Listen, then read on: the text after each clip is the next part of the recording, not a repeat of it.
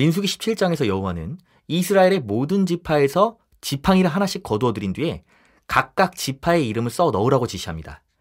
이것들을 증거계 앞에 두면 그 중에서 여호와의 선택을 받은 지팡이에서만 싹이 날 것이라 하는데요. 한마디로 어떤 지파가 지도 세력으로 선택받은 지파인지 보자는 겁니다. 특히 눈여겨 보아야 할 것은 다른 지파와 달리 레위 지파의 지팡이만 지파명이 아닌 아론의 이름을 넣으라 한 것이죠. 이것은 이 쇼가 모세와 아론에게 지도자로서의 당위성을 부여하기 위해 계획된 쇼라는 것을 짐작하게 만듭니다. 이들이 이런 쇼까지 계획하게 만든 것은 바로 약속된 땅 가나안에 입성하지 못한 채 앞으로 남은 삶을 광야에서 떠돌게 될 거란 여호와의 엄포 때문이죠.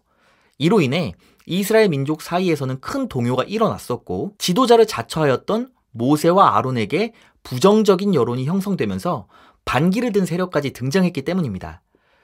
물론 이 가나안을 떠돌게 만들 것이라는 여호와의 엄포는 모세와 아론을 통해 전달된 이야기로서 이것이 여호와에 대한 이스라엘 민족의 믿음이 부족해서라기보다는 이렇게 생각해 볼 수 있죠.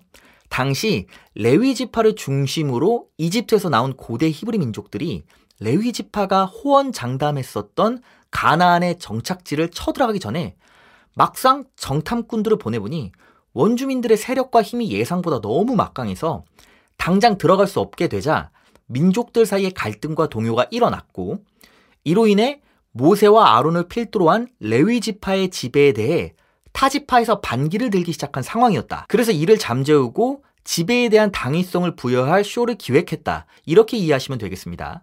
자, 그런데 이렇게 뭔가 보여주는 데 있어서 트릭이 필요한 경우에 앞서 여러 가지 준비들이 필요하죠.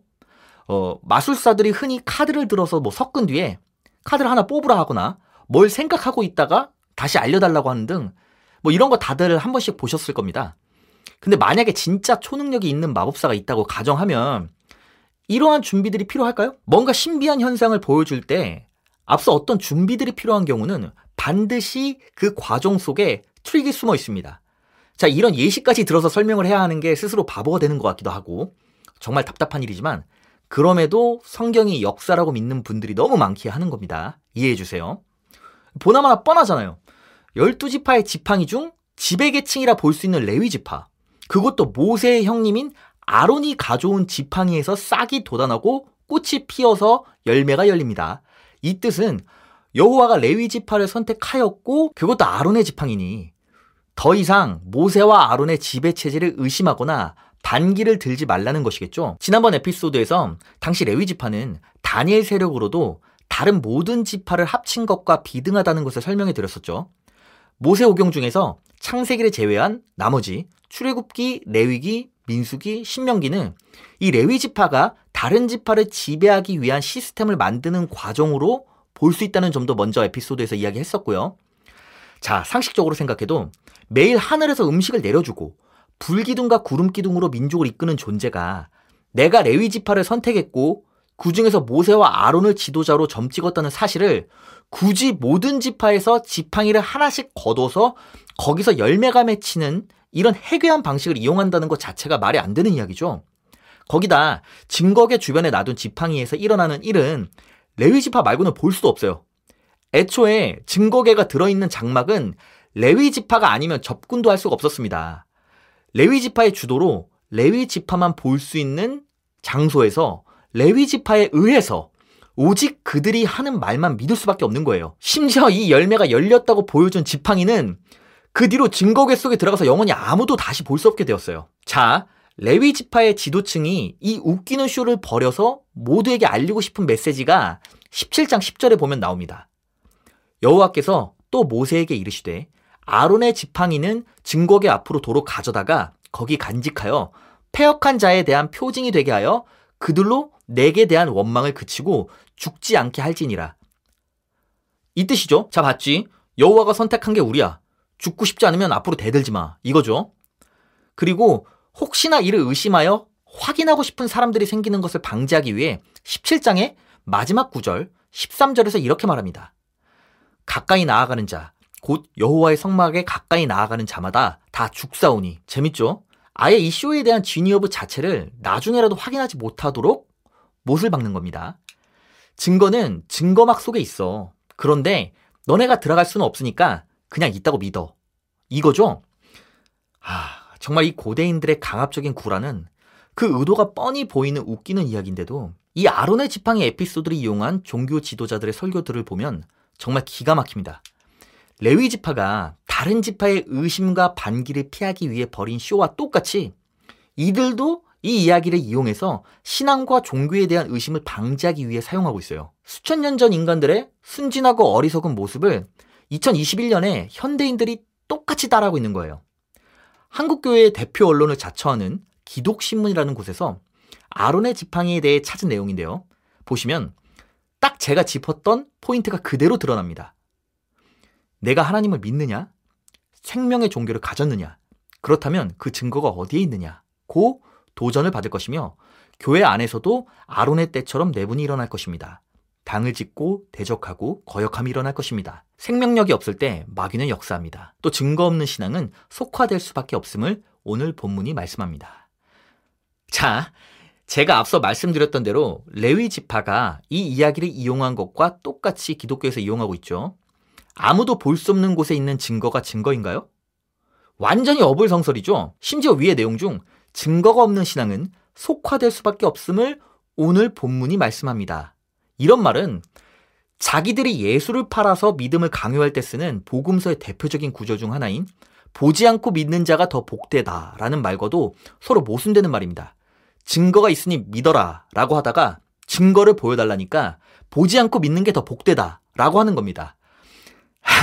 아론의 지팡이는 증거계 속에 들어있어. 그런데 증거계 근처에 가면 너네 죽으니까 그냥 믿으라는 것과 똑같죠. 자, 이어서 뭐라고 하는지 계속 보시면 실제로 아론의 지팡이에서 싹이 난 증표가 있은 후 모든 자들의 입이 다물어졌고 대적이 그쳤습니다. 10월의 개혁에 다름하자 우리 각자는 하나님께서 나에게 역사하시는 증거가 있는지 그리고 그 증거가 가족들, 교우들, 친지와 이웃들이 증명하고 있는지 확인해야 할 것이다. 그렇지 않으면 그 교회는 늘 이 같은 어려움에서 벗어나기 힘들 것입니다. 갑자기 존댓말 하다가 반말하고 또 존댓말을 하니까 좀 혼란스럽긴 합니다만 기독교라는 종교가 신도 개개인에게 말하는 증거가 무엇인지 보여주는 단적인 예입니다. 하나님께서 나에게 역사하는 증거가 있는지 확인해라. 라는 말에 빠진 종교인들은 그 증거를 찾습니다. 자기만의 증거를 만들기 시작하는 거죠. 갑자기 돈이 필요한데 우연히 어디서 돈이 생겼어. 그러면 하나님의 역사하심. 감으로서 막 농사가 안 되는데 갑자기 비가 와. 그러면 하나님의 역사하심. 막 가족이 아팠었는데 어떻게 잘 회복했어. 그러면 열심히 치료한 의사가 아니라 하나님의 역사하심. 갑자기 차에 치일 뻔했는데 순간적으로 잘 피해서 안 다쳤어. 그러면 하나님의 역사하심.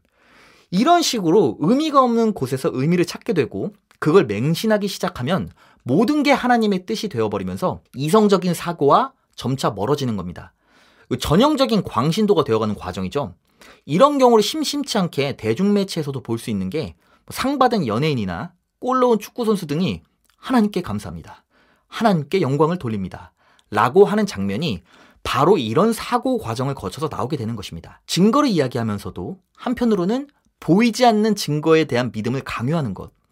이 서로 모순되는 해괴한 논리가 어리석은 자들의 머릿속에 이성이라는 기둥이 세워질 수 없도록 해집어 놓습니다. 논리라는 단어는 알지만 정작 논리라는 사고 체계는 이해하지 못하게 되는 거죠. 이런 식으로 우리가 말하는 논리와 그들이 말하는 논리의 정의가 다르게 성립됨으로써 세상의 논리가 더 이상 통하지 않게 되는 영원히 빠져나올 수 없는 광신의 길에 들어서는 겁니다. 이런 과정을 거쳐서 배울 만큼 배운 현대인이 고대인들이나 빠져들 법한 이야기를 확고한 역사로 인식하게 되는 것입니다. 이처럼 민수기 17장 아론의 지팡이 에피소드는 기독교가 어떠한 방식으로 믿음과 증거란 단어를 사용하여 이성적인 사고를 흐트러뜨리는지 명확하게 보여주고 있습니다. 제가 신화 성경을 연재하는 것에 대해 반기독교적인 정서를 이용하여 돈을 벌기 위함이라고 비난하는 분들이 계신데 보시면 신화 성경은 올렸다 하면 구독자가 마이너스로 뜹니다. 지겹도록 구독과 좋아요를 외치는 유튜브 세상에서는 하면 안 되는 콘텐츠죠. 그럼에도 제가 신화 성경을 제작하는 이유는 사람들의 마음속에 의심이라는 작은 씨앗을 심기 위함입니다. 공포를 모르는 병사는 이름 없는 전장에서 허무하게 사라질 것이고 의심하지 않고 맹신하는 자는 어리석은 이야기에 이끌려 인생을 낭비하게 될 것입니다. 제 이야기를 듣는 종교인이나 미래의 종교인이 될 수도 있을 분들의 마음속에 제가 오늘 심어둔 작은 의심의 씨앗이 먼 훗날 신전TV는 기억하지 못할지라도 종교가 뿌리내린 단단한 믿음에 작은 균열을 만드는 기폭제가 되길 바랍니다. 과학과 이성, 상식의 품으로 돌아올 수 있도록 말이죠. 여러분의 한 번뿐인 소중한 삶이 죄인으로 가득한 잠시 거쳐갈 뿐인 정류장이 되지 않기를 진심으로 바라며 오늘 이야기를 마치겠습니다. 감사합니다.